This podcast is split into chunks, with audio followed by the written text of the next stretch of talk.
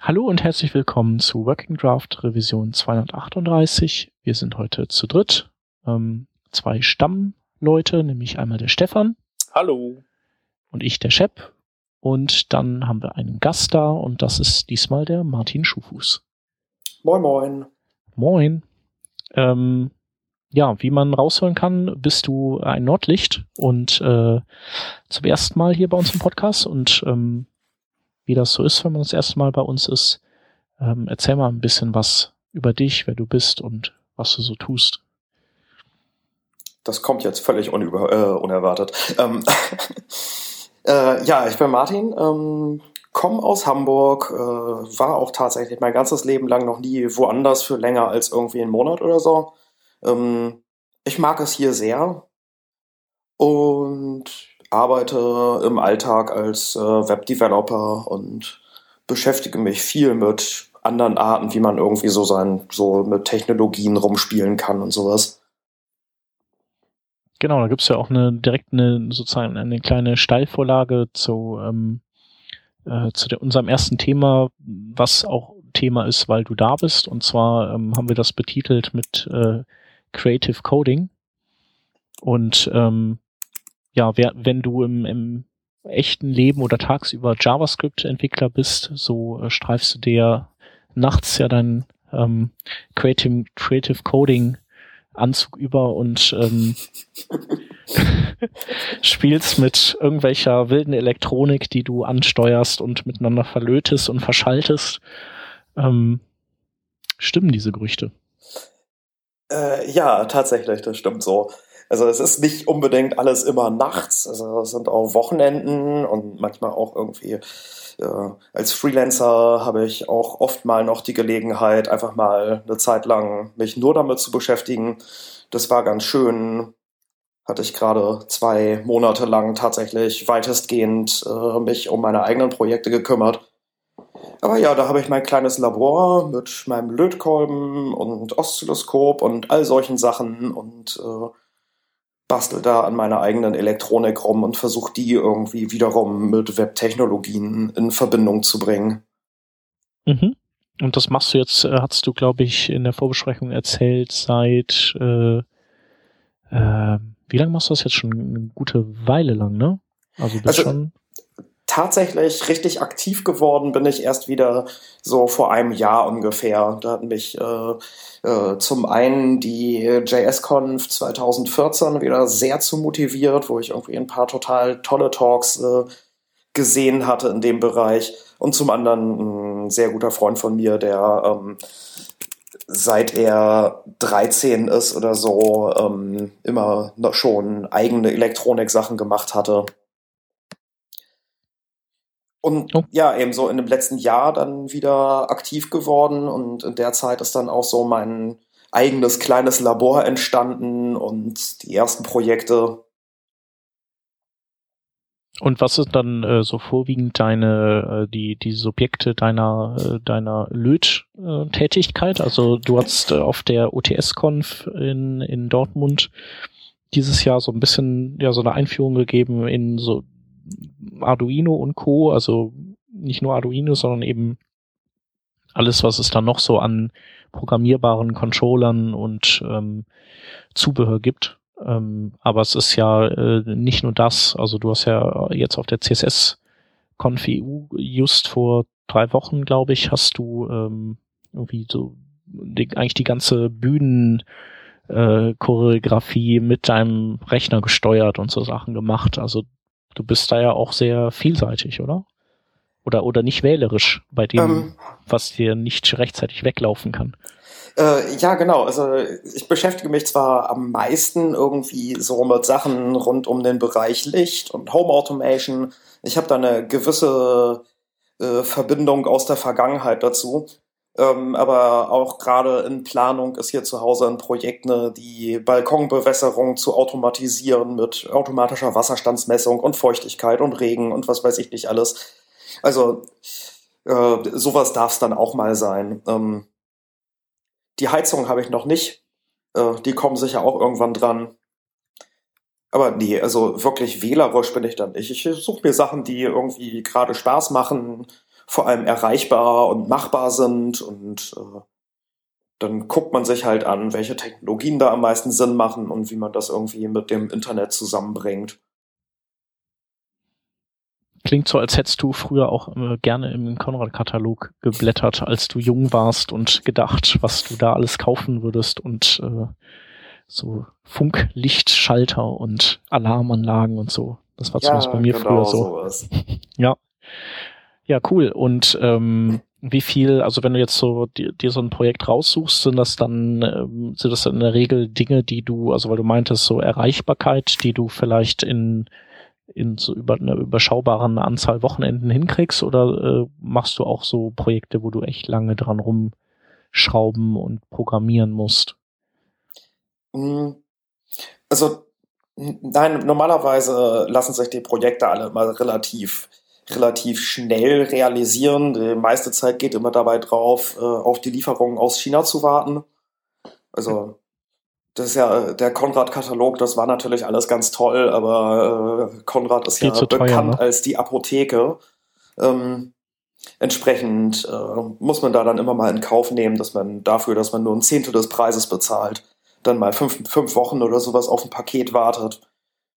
Und wenn das dann kommt, dann kann man anfangen zu basteln. Und das geht dann meistens aber auch wieder relativ schnell. Okay. Ja, ich weiß so, wenn man in China bestellt, muss man irgendwie unter 22 Euro bleiben, damit man irgendwie nicht im Zoll festhängt, oder? Das oder ist so in der Art. Äh, das ist sehr stark unterschiedlich. Also ich hatte tatsächlich erst eine Bestellung, äh, die ich dann letzten Endes äh, im Hafen beim Zoll abholen musste. Mhm. Ja, cool. Und was sind so die, ähm, die so Projekte, wo du sagen würdest, äh, die sind äh, Anfänger geeignet? Also so, womit sollte man sich zu Beginn beschäftigen? Also ich hatte, hatte mal so einen Arduino-Workshop gemacht als äh, normaler Coder. Ähm, und äh, ich muss sagen, ich war ja dann schon so ein bisschen, also es hat so funktioniert, ich habe das dann auch alles hingekriegt, aber ich war schon ein Stück weit äh, abgeturnt davon, dass, ähm, dass das eben alles mit C geschrieben wurde und C irgendwie gefühlt schon eine Bitch war im Vergleich zu dem, was ich sonst so, mhm. ähm, so die, das Vergnügen habe zu schreiben. Ja, also das Schöne ist, äh, dass äh, sich JavaScript langsam auf den Weg macht. Also es gibt aktuell eine, eine sehr, sehr tolle Plattform. Das sind die ESP 8266. Ähm, das sind sensationell günstige Wi-Fi-Module. Und da ist ein kleiner Computer mit drauf, 80 Megahertz, äh, ein paar Kilobyte RAM und äh, Storage und äh, aktuell läuft dann Lua-Interpreter drauf. Das ist schon mal ein ganzer Schritt weit weg von dem nervigen C-Schreiben. Und ähm, ich habe jetzt Nachricht gekriegt von dem IoT.js-Projekt auf äh, GitHub. Das ist so ein Projekt, was von Samsung betrieben wird. Die wollen eine sehr, sehr, sehr kompakte JavaScript-Engine auf die Beine stellen. Die sind auf jeden Fall jetzt dabei, für diese zwei Euro teuren Prozessoren ähm, JavaScript zu implementieren. Das hört sich auf jeden Fall besser an.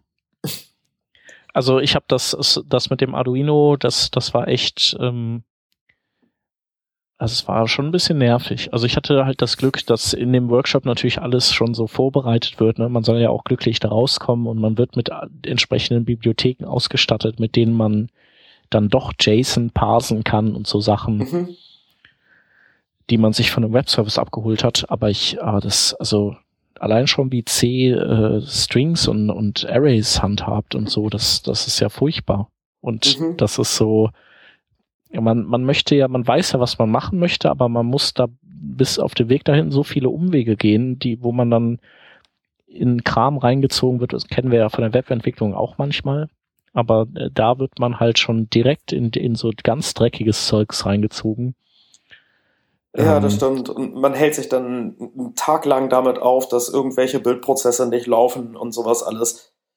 Ähm, genau. Aber ja, also die interpretierten Sprachen und Sachen wie JavaScript und Lua sind da definitiv auf dem Vormarsch und letzten Endes, wenn es nur ums Rumspielen geht, ist äh, zum Beispiel Tessel sehr zu empfehlen. Ähm, die bauen äh, ganz tolle Boards, die haben letzten Endes eine eine CPU drin, die ist sehr vergleichbar mit sowas wie ähm, WLAN-Router oder sowas oder ein Raspberry Pi. Alles wird gerade extrem günstig und ist hervorragend zu gebrauchen für solche Projekte. Ich finde ja immer, das Schwierigste ist eigentlich eine Idee zu haben. So, mit der man dann auch tatsächlich irgendwie weitermachen kann. Natürlich ist es total schön, erstmal zu sehen, wie kann man eigentlich so einen Drehregler einfach so ähm, in mein Programm mit einbinden, aber letzten Endes äh, bringt mir das nichts. Und ja. da finde ich, ist äh, Licht und irgendwie Sachen, die man mit LEDs machen kann und sowas, ist halt irgendwie eigentlich ein ganz dankbarer Abnehmer, weil man hat zumindest am Ende blinkt irgendwas. So, das ist schon mal besser als äh, irgendwie über eine serielle Konsole kriege ich eine Zahl. Ja, stimmt schon.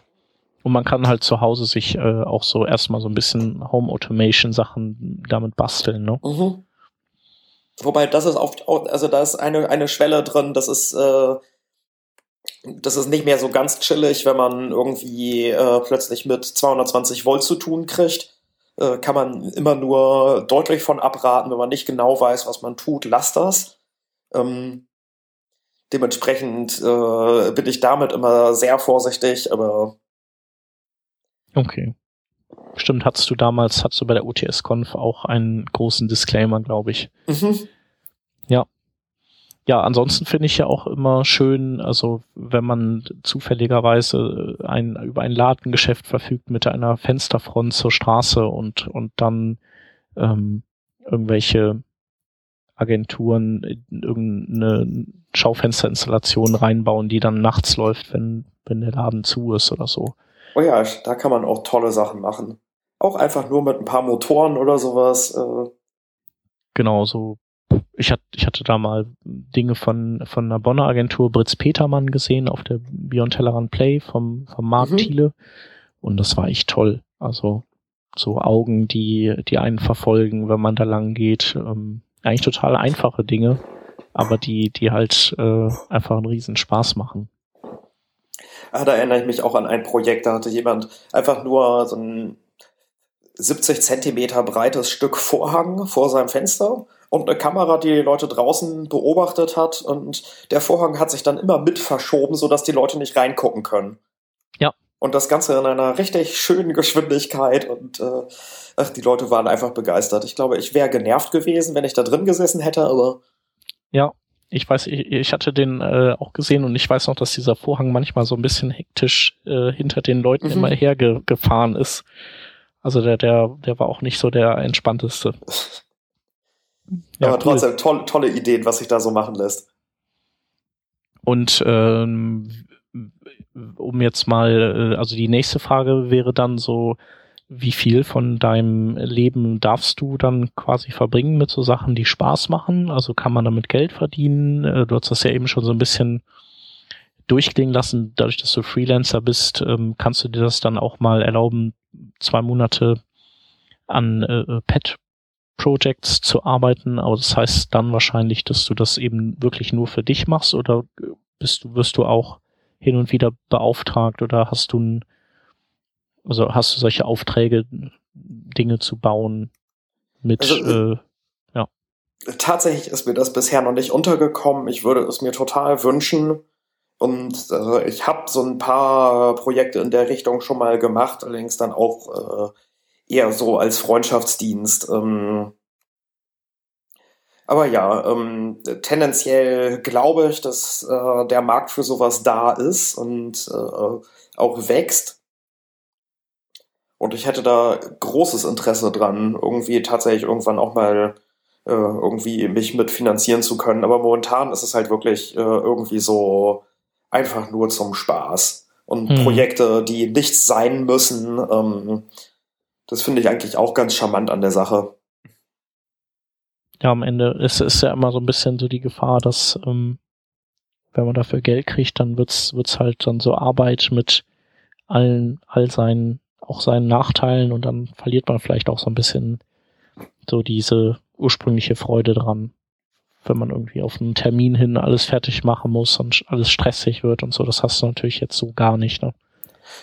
Naja gut, also diese zwei Monate, das war tatsächlich auch eine, eine komplette Ausnahme. Ähm, das hatte ich äh, gemacht, äh, nachdem ich drei Jahre im Prinzip komplett durchgearbeitet hatte, so mit Ausnahme von irgendwie ein bisschen Urlaub, aber ähm, und ich hatte mir eigentlich immer, immer gedacht, so, wenn ich so Freelancer bin, dann kann ich ja, dann kann ich dann ja mal so arbeiten und dann kann ich mal so zwei Wochen mal was anderes machen und dann arbeite ich wieder.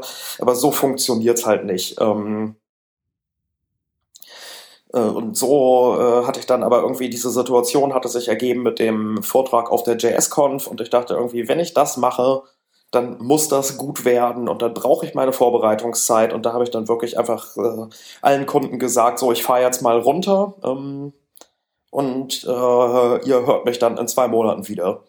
Mhm. Das hat tatsächlich erstaunlich gut geklappt. Also ich musste so ein paar Sachen nebenher immer noch machen, aber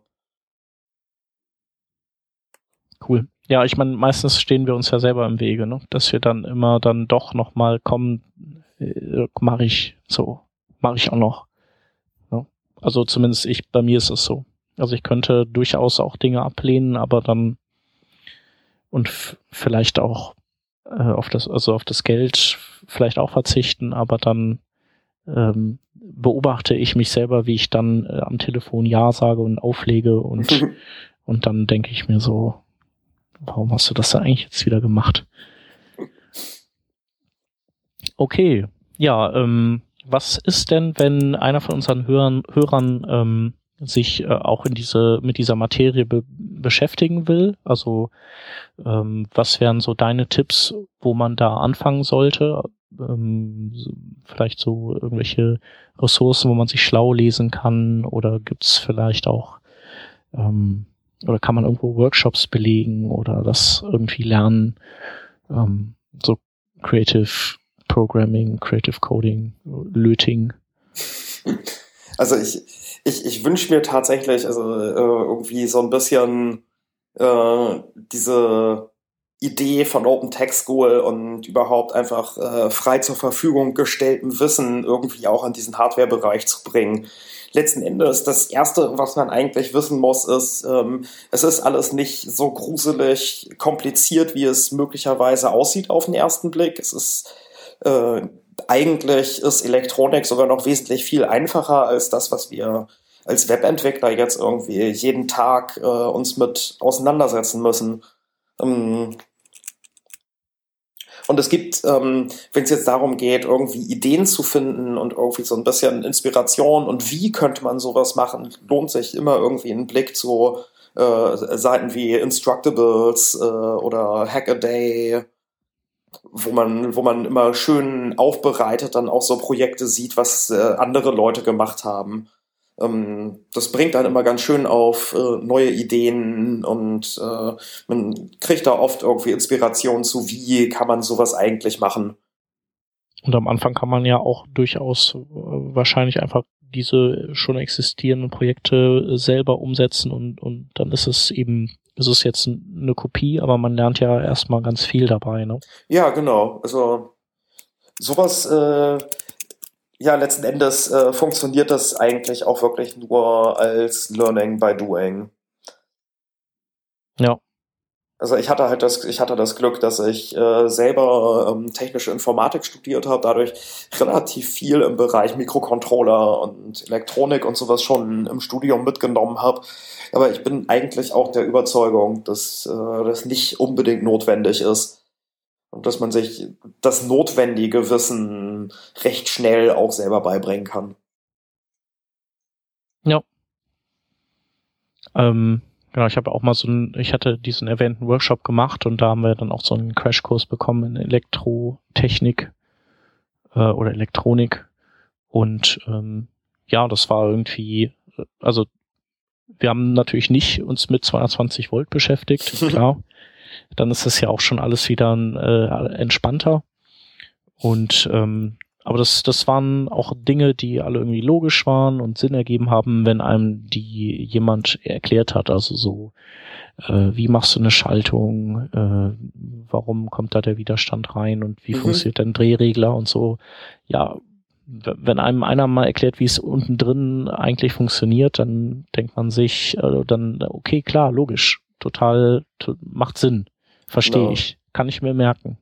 Und das versuche ich halt eben auch immer, wenn ich, äh, wenn ich mir irgendwie Vorträge ausdenke, die ich machen will oder sowas, dann habe ich dann eigentlich immer diesen Gedanken im Hinterkopf irgendwie, dass man eigentlich immer nur so ein, zwei kleine Sachen erklären muss und dann wird der Rest plötzlich verständlich und nachvollziehbar. Ja. Okay. Dann äh, würde ich noch beisteuern einen äh, Link, das ist der Creative äh, Coding Podcast. Ähm, den steuere ich äh, bei, weil das der Podcast ist von demjenigen, wo ich damals den Workshop gemacht habe. Mhm.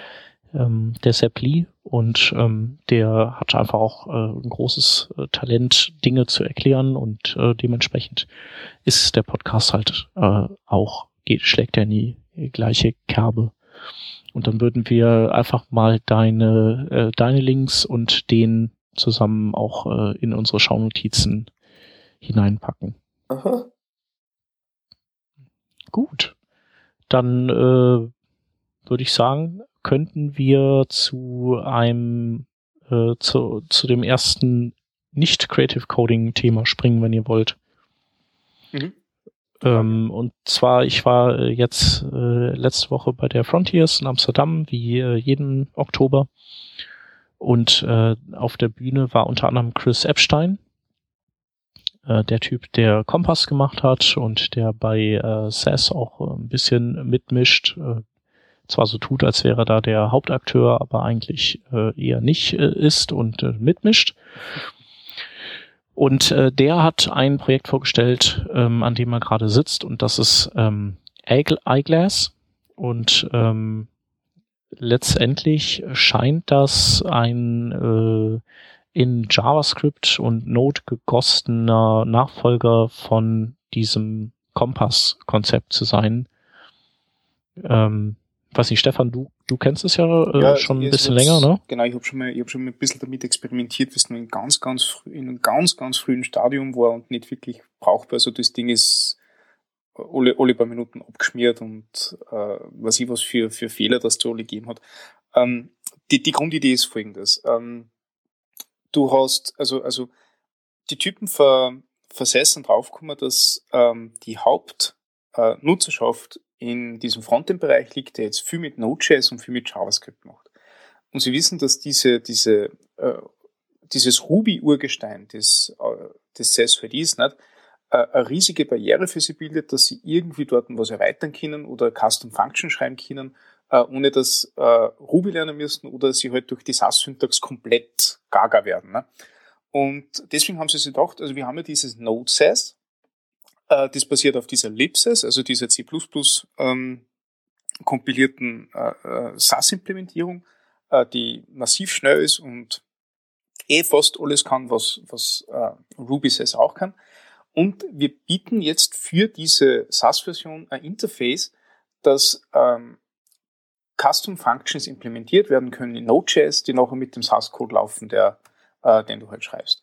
Das heißt, äh, anstatt dass du jetzt ähm, in Ruby deine Erweiterungen schreibst, äh, so wie Compass eben ursprünglich war, kannst du es jetzt in JavaScript schreiben und mit dieser Libsas oder mit diesem Node.js laufen lassen. Dadurch, dass das äh, auf Node.js baut, hat das direkt äh, Integration in Gulp, Grunt und alle anderen Build-Tools und ist halt eine Art Plugin-System für dieses gesamte Ökosystem.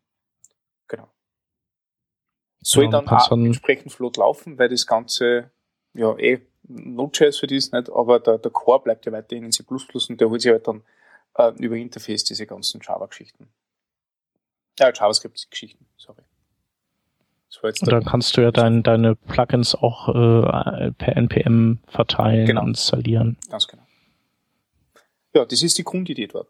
Also ich, ich finde die Idee eigentlich ziemlich cool, weil also jeder, der mal jeder, der nicht täglich Ruby schreibt, aber irgendwann dann schon mal Ruby geschrieben hat, weiß, dass das eine ziemliche Katastrophe ist, wenn man nicht, wenn man sich nicht gewohnt hat dran. Ähm, das, also ich, ich finde immer nur Ruby ist, glaube ich, der, der, der schönste Pseudocode, den man ausführen kann. Mhm. Weil man liest das total gut. Also du, du machst irgendein Ruby-File auf und du glaubst, du lest da Dokumentation, weil das einfach wirklich so schön lesbar ist. Aber das Schreiben ist, also kostet mir immer massiv viel Überwindung. Da, da, da habe ich einfach kein, ich erkenne da kein System dahinter. Äh, von dem her würde ich nie in Ruby jetzt diese Erweiterungen schreiben. Aber mit Node.js denke ich mir, hey cool, da kenne ich das Ökosystem, da kenne ich die Syntax, da kenne ich da, da weiß ich, mit was ich zu tun habe und ähm, SAS erlaubt mir dort eine Funktion zu schreiben. Das ist aber allerdings auch gleich der, ähm, ein bisschen der, der Nachteil. Das Einzige, was du damit machen kannst, soweit ich das jetzt gesehen habe, äh, sind Funktionen. Das heißt, ähm, du kannst in SAS natürlich irgendwelche äh, SAS-Funktionen schreiben, die kannst du sogar mit Add-Function und so weiter machen. Ähm, und was du dann sagst bei diesem Ereignis ist, das ist meine Funktion Schnittstelle mit diesen Parametern, diesen Standardwerten und das kriegst du dann alles dann rein und kannst es verarbeiten und kannst einen Rückgabewert machen. Wie zum Beispiel Farbveränderungsfunktionen und solche Sachen. Ja. Was würdest du denn sonst noch äh, tun wollen? Also du hast auf jeden Fall äh, Filesystem-Zugriff äh, genau. und kannst auch so, glaube ich, sowas wie äh, ja, so ein Sprite Engine bauen, wenn du das denn in HTTP 2 Zeiten überhaupt noch brauchst. Also ich, wirkte auf mich, habe es aber nicht jetzt ausprobiert, also wirkte für mich schon schon so, also mir, mir fällt jetzt nicht ein, was was mir fehlen würde. Ähm, das, also ähm, das kann ich, ich da vielleicht aber sagen. ausprobieren wahrscheinlich, ja. Also das Ding ist das, ähm, die, die Frage ist, was du damit machen willst, ganz klar. Also wenn du einfach nur SAS erweitern willst um Funktionen, ähm, ist das natürlich ideal. Du bleibst halt im, im, im Sprachkonstrukt von SAS stecken. Und ähm, das ist von SAS ja auch total gewollt. Also SAS hat ja diese Philosophie, dass du sagst, ähm, man soll anhand der, der dem, dem Source Code erkennen, ähm, was jetzt SAS-Syntax ist und was eigentliche CSS-Syntax ist. Das heißt, du erkennst alleine daran, dass ein Dollarzeichen davor ist, dass das Ganze nicht zum eigentlichen CSS-Sprachraum gehört. Du erkennst an, an der Art, wie, wie Mixins geschrieben werden, dass das nicht zum eigentlichen CSS-Sprachraum gehört. Ähm, PostCSS zum Beispiel geht einen komplett anderen Weg. PostCSS sagt, wir passen mal die grundlegende äh, äh CSS-Syntax und du kannst nachher mit einem Plugin-System diesen Abstrakt-Syntax-Tree verändern, wie du willst. Das erlaubt dir natürlich massiv mehr Möglichkeiten. Also ich kann in, in Less oder PostCSS meine eigenen Add-Rules hinzufügen, wenn ich möchte. Nicht? Ähm, was mir zum Beispiel bei einem Projekt, an dem ich jetzt unlängst äh, dran war, massiv geholfen hat, weil da habe ich eigene Add-Rules machen müssen, damit ich diesen alten äh, Google Web Toolkit CSS Präprozessor noch implementieren kann. Und das kannst du halt mit iClass nicht. Das war vielleicht hier und da ganz nett, aber das geht halt nicht. Mhm.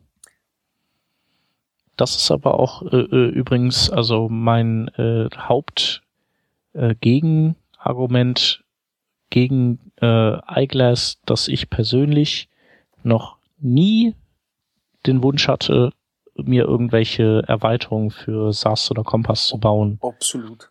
Also und eher würde ich hingehen und mit PostCSS mir eben was äh, dann, also mir diesen CSS-Baum, AST oder wie auch immer die den nennen, nehmen und, und den dann nachbearbeiten. Also das ist für mich irgendwie, fühlt sich für mich besser an, als ähm, das SAS noch zu erweitern. Ich will SAS nur wegen der vereinfachten Syntax haben, glaube ich. Ähm, also so ein bisschen Convenience. Mhm. Und äh, alles, was dann so ein bisschen komplex ist, möchte ich damit, glaube ich, gar nicht abbilden. Na, absolut. Das, also das sehe ich ja. Also ich habe ich hab den Use Case dafür einfach nicht. Ähm, genau wie du sagst, also ist was quasi in so einer in so einem Nachverarbeitungsschritt passieren soll, das mache ich mit PostCSS, wo das Ding auch wirklich gut ist. Ähm, und, und SAS möchte ich eigentlich so schlank und überschaubar halten, wie es nur geht. Äh, Argumentation, die man machen kann, man du jetzt schon mit, mit Add Function in SAS äh, gewisse, ähm, gewisse Funktionen schreibst, dass die tausendmal performanter sind, wenn das nicht erst durch den, durch den SAS-Syntax-Dings, die durchgehen muss, wo die Syntax sowieso nur komplizierter ist, sondern dass du das gleich in JavaScript machen kannst. Aber wenn wir ehrlich sind, wie oft kommt es vor, dass man seine eigenen Functions schreibt in SAS? Was kann man, also was man nicht Ja, also ich hatte noch nie den Bedarf. Also ich, äh, Achso, eigene Functions in SAS. Also, also so, ja, nee, weiß ich nicht, keine also, Ahnung. Ich, ich kann da sagen, wir haben einen Use Case gehabt. Ähm, wir, wir haben für unser Produkt ähm, eine relativ knapp definierte Farbpalette. Also wir haben zum Beispiel Klebert grün 0 bis 1000 in 100er Abstufungen. Und dazwischen soll es keine Klebert grün Farben geben. Ähm, was wir sich überlegt haben, ist, ob man in SAS nicht vielleicht sowas schreiben kann wie äh, darken oder lighten, nicht diese Farbfunktion, die es gibt. ähm, mit denen wir sagen können, wir geben da an so einen, so einen Klebertgrünwert rein und der weiß ganz genau, wie, wann er 10% den dunkler machen soll, dass er den nächsten aus der Vorpalette nennt, die wir dort haben. Und nicht einfach wirklich über HSL-Modell oder sonst irgendwas das Ganze dunkel macht, sondern über diesen Farbstreifen, den wir da anbieten. Mhm. Ähm, das ist mit normalen SES-Functions, die du in, in SES schreibst, massiv schwierig weil du so viele Bedingungen hast, dass du dort einfach nicht berechnen kannst oder willst, weil du durch die Syntax nicht mehr durchsteigst. Äh, für das wäre das total cool, muss man ganz ehrlich sagen. Aber letztendlich könntest du das ja auch mit PostCSS machen, dass du einfach äh, dann die Werte, die du vorfindest, eben immer rundest auf den nächst, nächsten aus der Palette. Also es gibt es ganz genauso. Da gibt es nämlich ein Plugin, das, das verlinke ich glaube ich nachher in die Shownotes.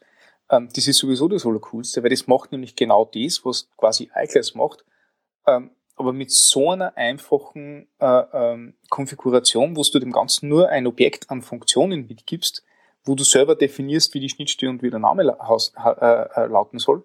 Und damit hat es nicht. Also nicht dieser, dieser ganze Ecosystem-Quatsch, den du da drüber rumziehen musst, sondern einfach nur, das ist my Function, nennen sie von mir aus my Darken, mit den drei Parameter in dem Objekt und das hat diesen Input, diesen Output und gut ist. Ne? Also das ist eigentlich für der, ich, ich suche das geschehen, das ist eigentlich für der, für die Idee her um einiges schnell, äh, einiges besser. Mhm. Ja, also so gesehen, also ich weiß ja nicht, äh, Martin, ob du, du dich mit Eyeglass schon mal beschäftigt hast. Also ich muss äh, zugeben, ich habe das äh, jetzt zum ersten Mal gehört. Aber ich hatte das tatsächlich auch erst äh, letzte Woche äh, oder so das erste Mal überflogen ich glaube, so alt ist das Projekt auch selber noch gar nicht. Mhm. Ähm, ich finde eigentlich insbesondere die Möglichkeit ganz interessant, dass man äh, dadurch dann eben äh, im Prinzip eben CSS-Module inklusive ihrer Assets, also mögliche SVG, Bilder, was weiß ich, was irgendwie wohl als NPM-Modul publishen kann und äh, das Ganze sich dann noch irgendwie halbwegs sinnvoll auflösen lässt, sodass ich die Assets aus den ganzen Modules, die ich benutze, irgendwie wieder in mein äh, Public-Verzeichnis reinbekommen. Mhm. Also das äh, scheint mir irgendwie eine, eine tolle Möglichkeit zu sein, irgendwie auch CSS-Code zu strukturieren, indem man eben die Module über npm installierbar macht. Stimmt. Ja, das wäre vielleicht noch so ein Ding, ähm, das cool wäre. Ähm, genau, mit den äh, Assets da jonglieren die auch äh, schwer herum aber so richtig äh, ganz hundertprozentig kapiert hatte ich nicht, äh, was da, was da so passiert. Deswegen, ähm, vielleicht muss ich mich da auch noch ein bisschen, ähm, bisschen länger mit beschäftigen und entdecke dann doch ein paar Sachen, die, wie du sagst, die halt einfach sinnvoll sind, für die es halt noch keine besseren Tools gibt derzeit. Naja, kann man aber im Auge behalten, auf jeden Fall dieses Eyeglass oder zumindest mal, ähm, äh, wenn es dann an einem vorbei scrollt und irgendwas mit Eyeglass Neues passiert, vielleicht äh, äh, guckt man dann mal, was, was, was das ist. Mhm. Und ähm, vielleicht ist es aber auch äh, eine Totgeburt. Man weiß es nicht. ähm, also ich, ich glaube, das cool ist, aber ich, ich glaube, dass nicht diesen, nicht so disruptive sein wird, wie sie es gern erhoffen. Mhm. Kann ich mir nicht vorstellen. Ja. Ja, die wollen halt so vielleicht auch so ein bisschen einfach das äh, so das althergebrachte rüber retten ne? mhm. jetzt äh, und ist ja auch okay. Mhm. Und vielleicht äh, spricht man damit ja dann die ehemalige Ruby-Userschaft auch auch an. Kann ja auch gut sein dass die sich dann da wohlfühlen mit sowas. Ähm, ja, ich, ich muss mir das nochmal überlegen und angucken und so, was man damit machen könnte. Okay. Dann ähm, haben wir noch ein drittes Thema heute und äh, ich habe keine Ahnung, worum es da geht, weil äh, ich habe es zwar gesehen, das also immer wieder auf Twitter, aber ich hatte keine Zeit, nachzugucken, wofür, was das bedeutet. Das heißt einfach nur AMP oder AMP oder keine Ahnung. Und ist, glaube ich, von Google, oder? Ist das von Google? Genau. Ja, das habe ich noch mitbekommen. Und ansonsten weiß ich null, aber scheint irgendwie die Gemüter zu ähm, bewegen. Ganz gewaltig, ja. Okay. Und was, also was ist das also, für ein Ding? Das, das äh, AMP steht für Accelerated Mobile Pages. Ähm, und das ist im Prinzip ist es ähm, ein, ein Versuch, ähm, äh, das für das Web zu tun, was im Prinzip jetzt äh, Facebook mit dem diesen Instant Articles schon gemacht hat und was Apple ähm, irgendwie mit den Apple News, äh, keine Ahnung, ich habe keine Apple Devices, aber ich glaube Apple News hieß das. Ähm, Im Prinzip ähm, äh, versuchen die halt äh, diesen ganzen Werbemüll, der das Mobile Web so furchtbar langsam macht, irgendwie so ein bisschen in die Schranken zu weisen und irgendwie das Mobile Web wieder schnell zu machen. In diesem Fall ist der Ansatz einfach, ähm, sie verbieten ganz, ganz vieles ähm, und äh, haben eben ein Framework gebaut, was, äh, was ultimativ auf Performance getrimmt ist. Da gehören Sachen mit dazu, wie dass man, äh, man, man kann CSS schreiben, ja, aber das muss im Head sein von dem Dokument, nicht in externen Dateien. Ähm, man darf kein JavaScript benutzen, äh, beziehungsweise man darf JavaScript nur benutzen in Form von eigenen Web Components, ähm, die man da, die man mit deren Framework dann implementiert. Mhm. Okay. Soweit ich das bisher verstanden habe. Und letzten Endes werden Sachen wie Videos und Bilder und so weiter werden ähm, äh, ersetzt durch entsprechende Web Components. Ähm, und letzten Endes ist es nichts mehr erlaubt, was eine dynamische Höhe hat, zum Beispiel, sodass äh, die Seite eben wirklich sofort rendern kann und sofort weiß, ähm, wie hoch wird welcher Bereich sein und es beinhaltet dann eben automatisch Sachen wie Lazy Loading und ähm, derlei mehr. Ist das, kann man das vorstellen wie ähm, so, eine, so ein Reader-Button, wie es es bei, beim iPhone gibt, nur dass du halt quasi das selbst verwenden kannst nachher? So äh, genau, also es ist ja alles nicht. Der Haut wird einfach alles weg, was rundherum irgendwie ist, dass du einen Text lesen kannst. Äh, ja, also es soll schon, es soll schon für vollständige Webseiten im Prinzip gedacht sein. Nur ähm, nehmen sie halt irgendwie ganz viel, äh, ganz viel von diesen, von den Sachen, die das Web langsam machen, eben das, äh, dieses unendlich viele Advertising und Tracking JavaScript-Zeug ähm, und, und, und lassen es einfach überhaupt nicht mehr zu. Hm. Und für sowas wie ein, wie ein, wie ein Bilderkarussell oder sowas gibt es dann entsprechende Web Components, ähm, die dann auch äh, perfekt auf Rendering-Geschwindigkeit optimiert sind und so. Aber ähm, dieses äh, AMP ist das jetzt, äh, kann ich mir das so vorstellen, wie so eine Hosting-Plattform, auf der ich dann meine Seite mit diesem Framework baue? Oder ist ähm, AMP ein Framework, das ich runterladen kann und selber hosten kann und damit was bauen kann, so wie Angular zum Beispiel?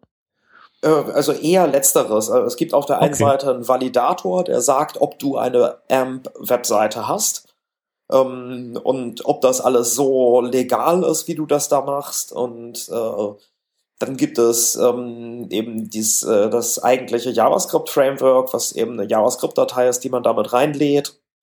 Ähm, die sich dann um solche Sachen kümmert, wie eben diese speziellen Image- und Video-Tags und die ganzen Web-Components irgendwie zu handeln. Ähm, aber es gibt wohl auch, ähm, das habe ich in einigen Artikeln darüber gelesen, bisher noch nicht so wirklich äh, äh, von der Quelle her nachvollzogen, aber es gibt wohl den Plan auch, dass ähm, äh, äh, Google AMP Webseiten dann irgendwie durch ihr eigenes, äh, durch ihr eigenes CDN ausliefert.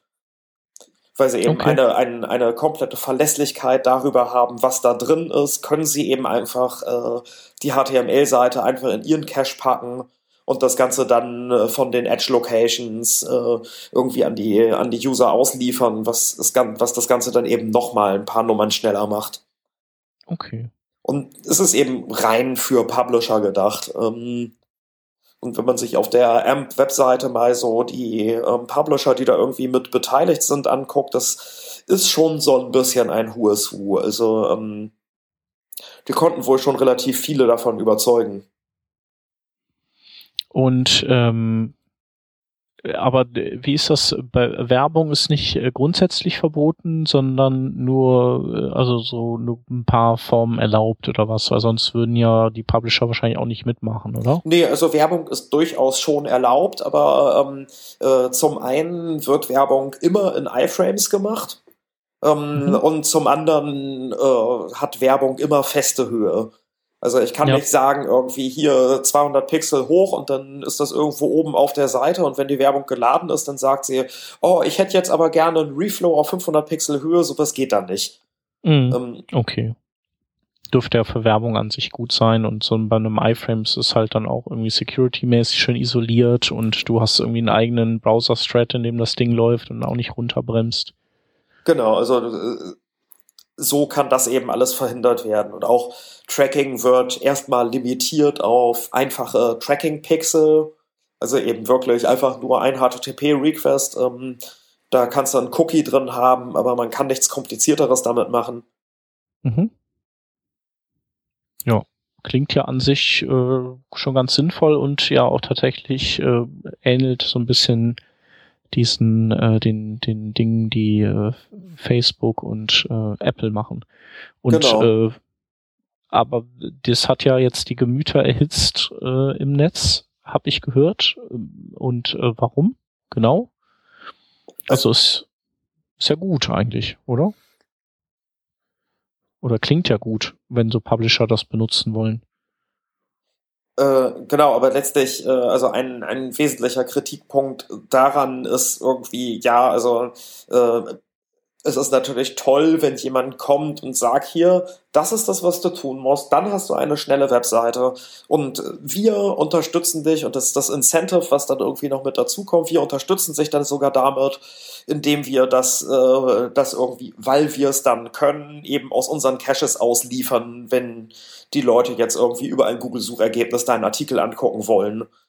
Ähm, dass sie dann, äh, aber, aber letzten Endes, ähm, es ist so ein bisschen, es ist so ein bisschen die Sorge mit dabei, dass Google damit sehr viel ähm, wieder an sich ranziehen will. Eigentlich genau in der gleichen Art und Weise, wie Facebook und Apple ähm, die Publisher an sich ranziehen wollen, indem sie einfach sagen, hey, wir haben ein komplett neues Revenue-Modell für euch, ihr müsst uns nur so und so Prozent abgeben und äh, ja, also mhm. das, das ist eben die, die Offenheit im Prinzip bedroht und äh, die Vielseitigkeit, äh, indem es eben eigentlich ja alles, äh, alles, was so in den letzten 20 Jahren im Web passiert ist, wieder verbietet, wie JavaScript und äh, derlei mehr.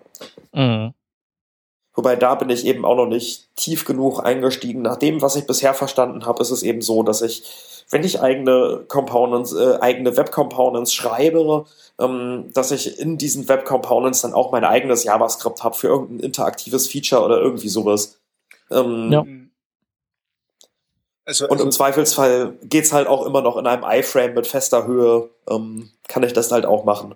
Also das Problem, was ich da bei, bei dem Ganzen sehe, ist eigentlich folgendes. Ähm, du, Google stellt jetzt dieses Framework zur Verfügung, dass du sauschnelle Webseiten hast äh, oder, oder sauschnell Web-Content lesen kannst. Also dass dieses gefühlte, äh, äh, das Mobile Web ist lahm, äh, vorher nicht eintritt.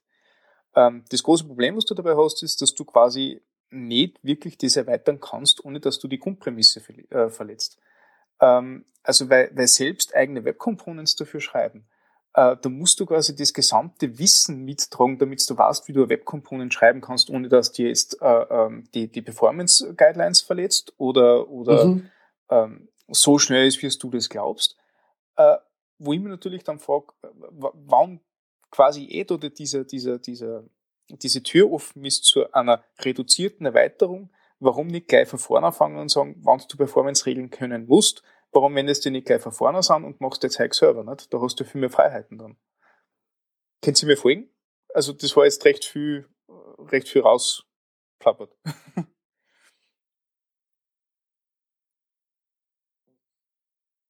Leute? Ich bin äh, bei, dem, bei dem letzten Teil abgesprungen. Ähm. Nein, also das, was ich mir denke, ist das. Nicht? Uh, Google sagt, äh, wenn Sie Webseiten so entwickelt mit unserem Framework, sind die immer schnell. Google sagt, du hast die Möglichkeit, dass du dieses Framework mit eigenen Web Components erweiterst. So wirst du das erweiterst, kannst du nicht mehr garantieren, dass das Ding schnell ist. Mhm. Genau. Ähm, was eigentlich die ganze Grundprämisse von diesem Framework wieder ad absurdum führt.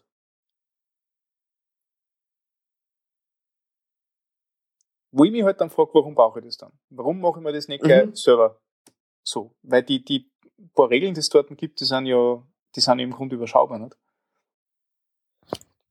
Klar, also kannst du, ja. Es ist natürlich dann enorm eingeschränkt, was ich mit meiner Seite überhaupt noch machen kann. Genau. Weil Im Prinzip ist es dann wirklich nur noch Content bereitstellen und für die meisten Formen, die ich so in üblichen Publishing-Plattformen gesehen habe, an wie wird Content bereitgestellt, ähm, die habe ich auch tatsächlich alle schon in fertigen Web Components wiedergefunden. Letztlich das mit dem eigene Components schreiben, ähm, da bin ich auch immer noch am Suchen, äh, wie das eigentlich gehen soll. Aber es gibt zumindest einen Audit-Prozess, ähm, über den man Komponenten in das offene Projekt reinbekommt. Aber wenn es diesen Audit-Prozess gibt, dann gibt es auch irgendwie einen Weg wahrscheinlich, ähm, um meine eigenen Komponenten dann auch genauso da reinzukriegen. Keine Ahnung, ob man dann nicht vielleicht diesen Benefit verliert, dass äh, das Ganze über das Google CDN ausgeliefert wird oder so, aber. Mhm. Was, was ich auch cool finde, ist, weil jetzt so oft Web Components fällt. Web Components ist ja eigentlich aktuell noch eine von die eher langsameren Technologien, die es gibt. Nicht? Äh, es gibt kaum eine Plattform, die es ohne Polyfills unterstützt und, und die Polyfills, die sind teilweise ziemlich heavy, gerade was die, die JavaScript-Performance dann angeht. Mhm. Also ich, ich habe ja. so ein wenig das Gefühl, dass, dass dieser Use Case, der damit abdeckt wird, vor allem Google Phones mit Google Chrome betrifft. Mhm. Das kannst du gut haben, ja. ja, also auf jeden Fall. Weiß nicht, äh, aber äh, vielleicht äh, ist das aber dann auch ähm, also vielleicht ist diese Verpackung, als dass man alles als Web Component verpacken muss, äh, wiederum für Google von Vorteil, um äh, ein gewisses Regelwerk auch sozusagen global anwenden zu können. Also sowas wie JavaScript ist immer Non-Blocking und ähm, was weiß ich, fürs CSS und so. Also keine Ahnung, so wie wenn man halt JSX schreibt und React baut sich daraus dann einfach ähm, das äh, alles so wie wie es halt für am performantesten für für in der React-Welt läuft. Wäre jetzt mal so meine meine äh, Daumen hoch These dazu. Wobei es schon stimmt, dass äh, Web Components zu Polyfillen, das ist halt äh, so vom Gewicht her nicht so ganz ohne aber vielleicht ist, ist, äh, ist Gewicht auch gar nicht so unser Hauptproblem bei Performance. Das ist ja auch so ein bisschen so die, ähm, so der, ein, so ein Takeaway von, äh, warum es auch HTTP 2 gibt. Also es äh, wird ja nicht, äh, es wird zwar auch viel mit Kom an Kompressionen geforscht und so, aber so den richtigen Bums, den gab es ja jetzt erst, äh, indem man einen Weg gefunden hat, Latenzen zu oder eben oder Latenzen einfach zu reduzieren. Vielleicht und äh, ich kann mir gut vorstellen, dass äh, Google, wenn die das durch ihr CDN durchjagen, dann wird es natürlich auch mit Speedy oder HTTP 2 ausgeliefert mhm. werden oder vielleicht sogar Quick. Das ist ja deren UDP-basierendes ähm, performantes Browser-Protokoll. Mhm. Aber ohne K, K-U-C äh, äh, Q-U-I-C. Genau. Und es gibt sehr wenig Dokumentation dazu. Mhm. Ja, genau. Aber die äh, Google Services, die laufen alle schon mit Quick. Also wenn man so Google Maps und so sich anguckt in, in den Browser DevTools, dann guckt man, mhm. was das für ein Protokolltyp. Ah, guten Tag. Quick. Genau, wenn man sich mal gewundert hat, wieso irgendeine selbstgebastelte Map oder sowas mit eigenen Teils nicht so schnell wird, ähm, das hat damit zu tun. Genau. Ja, ist jetzt so mal äh, so einfach ins äh, Blaue hineingesprochen. Ähm, muss ich mir aber mal angucken, dieses AMP. Also, wie gesagt. Ich, ich, also, ich glaube, ich habe äh, eine ganz starke Vermutung bei dieser Diskussion. Ähm, Leute, die das nie verwenden werden, haben sich darüber aufgeregt, dass das nicht so funktioniert wie das, was sie täglich verwenden. Und Google macht halt einen Service für eine ganz bestimmte Zielgruppe und nicht für die Allgemeinheit. No, also letztlich für sich selber auch ja. natürlich, aber ähm ich meine, uns schadet es ja auch nicht. Also ähm, das ist ja eigentlich häufig, finde ich, bei so Google-Sachen. Ähm, irgendwie hat da jeder was von. Es ist klar, dass Google davon ganz viel hat so wie Google Analytics oder so, die äh, dadurch, dass jeder Google Analytics auf seiner Seite aufschaltet, haben die ein äh, super Gesamtbild vom, von den Aktivitäten im Web. Mhm. Aber man selber kriegt halt ein unfassbar geiles äh, Analytics-Tool auch einfach so geschenkt. Mhm, das stimmt für das man früher wirklich richtig viel Geld zahlen musste, also als es noch äh, Urchin hieß. Und äh, das auch einfach äh, featuremäßig immer weiter vorne ist als irgendwelche P-Wix oder sowas. Und äh, das äh, würde ich sagen, scheint ja auch in diesem Fall wieder äh, zu gelten bei mhm. diesem AMP. Und ähm, muss es ja auch, wenn man die äh, Publisher an Bord halten will, dann dann muss es, also dann muss es halt Werbung geben und es muss den Leuten aber auch gefallen, dass die lieber sich das angucken als deren echte Seiten. Ja, ja gut. Ähm, wir können ja mal schließen mit der ähm, mit äh, der Aufforderung an die Hörer, ähm, dass die auch gerne mal so ihre Meinung zu diesem AMP äh, bei uns in den Kommentaren auf workingdraft.de hineinschreiben sollen, ob sie das gut finden oder auch zu iGlass, ähm, ähm, so gut, schlecht und äh, welche Use Cases gibt's noch, die wir vielleicht für diese zwei Geschichten übersehen haben. Und dann können wir zu den Links kommen, wenn ihr wollt. Mhm.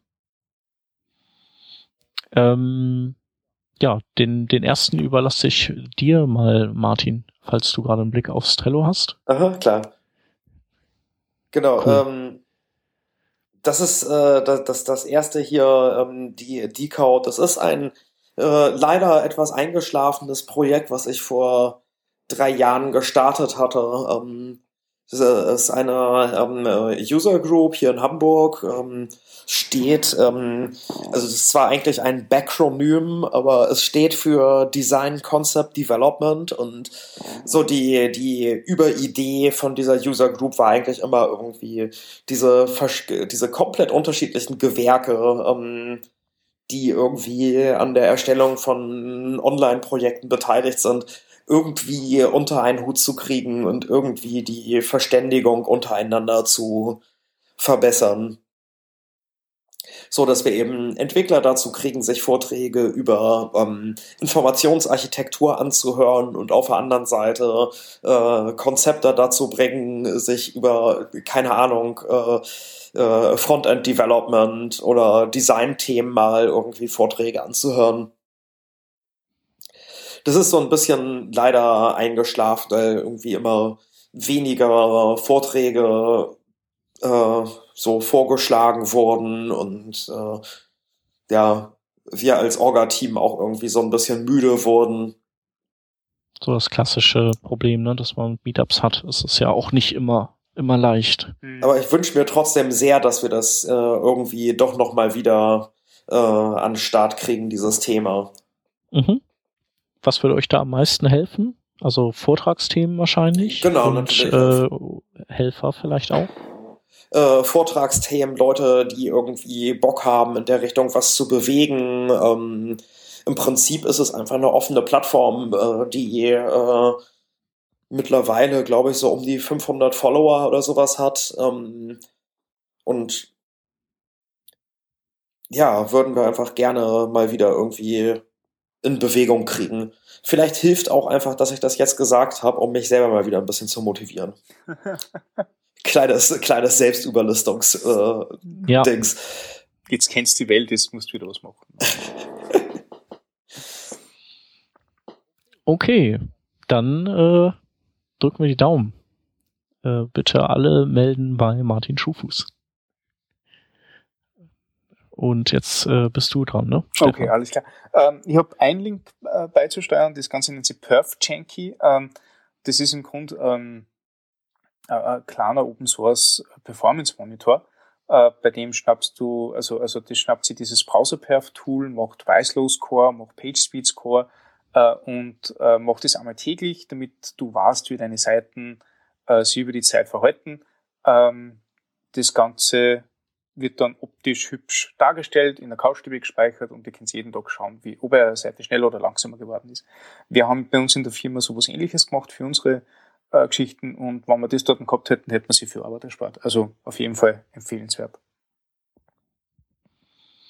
Ähm, dann kommen drei Links von mir, die ich äh, alle äh, während der Frontiers aufgesammelt habe. Ähm, das erste ist ein äh, kleines Tool, das heißt Search und ähm, das äh, ist arbeitet so wie vielleicht so vergleichbar wie Grunt oder Vagrant, indem äh, man das äh, als NPM Paket installiert in seinem Projekt und dann kann man in seinem Projekt ähm, einfach Search eingeben und äh, wenn es keine Konfigurationsdatei gibt, dann wird die angelegt, äh, wie ich von Martin erfahren habe. Und äh, sobald die da ist, äh, kann das Projekt dann automatisch einfach deployed werden. Und das ist eigentlich ganz cool.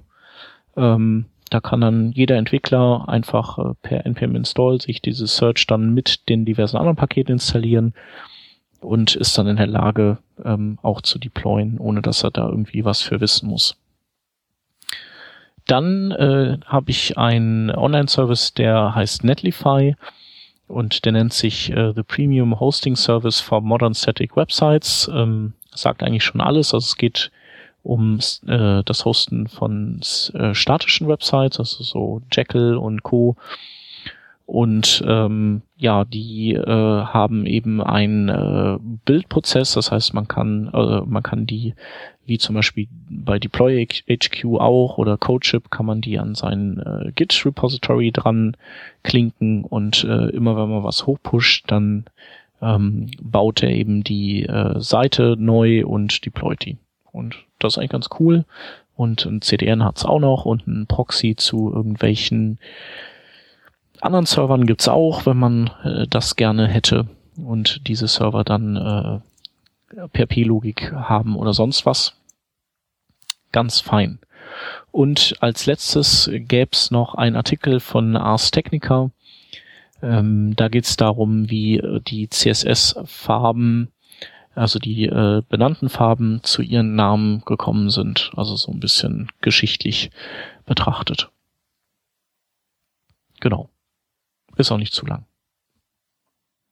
Und die letzten drei Links, äh, die überlassen wir dem Martin noch. Okay. Ähm, genau, ein, äh, eine, eine Sache jetzt, äh, wo wir vorhin gerade noch die Decode hatten, ähm, äh, mache ich einfach nochmal weiter mit, mit Eigenwerbung. Ähm, äh, ein neues Projekt, was uns gerade beschäftigt. Ähm, äh, Hamburg ist ja die äh, Stadt der Unconferences. Ähm, wir haben die JavaScript, die Python, die PHP Unconference und die wird ab nächstem Jahr ergänzt durch eine CSS Unconference, ähm, die wohl im Anfang März stattfinden wird. Ähm, Bisher gibt's leider noch äh, nichts außer einem Twitter-Account, der auch äh, sage und schreibe und nur sechs Follower hat, ähm, seit eben. Ähm, ja, und äh, genau, da freuen wir uns natürlich irgendwie sehr. Äh, haben jetzt gerade mit den Vorbereitungen und der Planung gestartet und äh, es wird mit Sicherheit auch wieder ein, ein, eine großartige Veranstaltung. Und dann hatten wir noch, ähm, die sind äh, vorhin bei der Planung äh, äh, plötzlich aufgepoppt ähm, von der OTS-Conf, äh, die in Dortmund stattgefunden hat, äh, werden jetzt so langsam die einzelnen Videos released. Ähm, da haben wir schon mal ähm, zwei sehr warme Empfehlungen. Ähm, das eine ist ein Talk von Anouk Ruhak ich hoffe, ich habe den Namen richtig ausgesprochen, Get Started with Functional Programming. Und äh, leider ist der Talk etwas kurz, finde ich, aber ich finde auch, sie hat eine, einen, einen, einen wunderbaren Weg gefunden, um irgendwie so ganz, äh, ganz grundlegende, funktionale Programmierkonzepte mal zu erklären. Und äh, das, ist, äh, das ist wirklich ihre, äh, ein, ein sehr, sehr schöner Talk gewesen. Und äh, ebenso sehr, sehr empfehlenswert von Manuel Ernst, ähm, der über Evolutionary Algorithms ähm, gesprochen hat und auch da ähm, in sehr, sehr beeindruckenden Demos, die er alle direkt in seinem Browser hat laufen lassen, äh, in der Präsentation eingebettet, äh, eben mal so zeigt, ähm, was man mit äh, Evolutionsalgorithmen und so alles so anstellen kann und wie das eigentlich so funktioniert äh, mit, äh, ja, mit Lösungen zu Problemen, die sich evolutionär entwickeln und äh, optimieren. Also auch, und die auch ähm, Lösungen zu wahnsinnig komplizierten äh, Dingen sind eigentlich, ne, wenn man die so Brute Force berechnen müsste. Ja, tatsächlich. Also Sachen äh, wie das Traveling Salesman Problem, äh, da gibt es irgendwie sehr brauchbare Lösungen für. Davon hat er eine vorgestellt oder eben tatsächlich auch Probleme, wo man ansonsten erstmal wirklich lange nachdenken müsste, bis man irgendwie eine algorithmische Lösung dafür gefunden hat. Also ähm, ein toller Talk, ähm, kann man nur empfehlen. Indeed. Und äh, damit wären wir dann auch leider oder ja, wären wir schon am Schluss dieser schönen Revision mit dir als Gast und wir sagen vielen, vielen Dank, dass du da warst und dir die Zeit genommen hast. Sehr gerne. Ähm, gerne wieder. Ja, äh, deswegen sagen wir dann auch äh, machen wir auf bald. Mhm. Und wenn du noch mal irgendwie, wenn, wenn du irgendein Thema hast, dann melde dich. Und äh, an die Hörer vielen Dank fürs Zuhören. Kommentiert, wenn ihr wollt. Äh, twittert den Martin an, wenn ihr Fragen habt. Und ansonsten würden wir uns nächste Woche wieder hören. Bis dann. Ciao. Tschüss.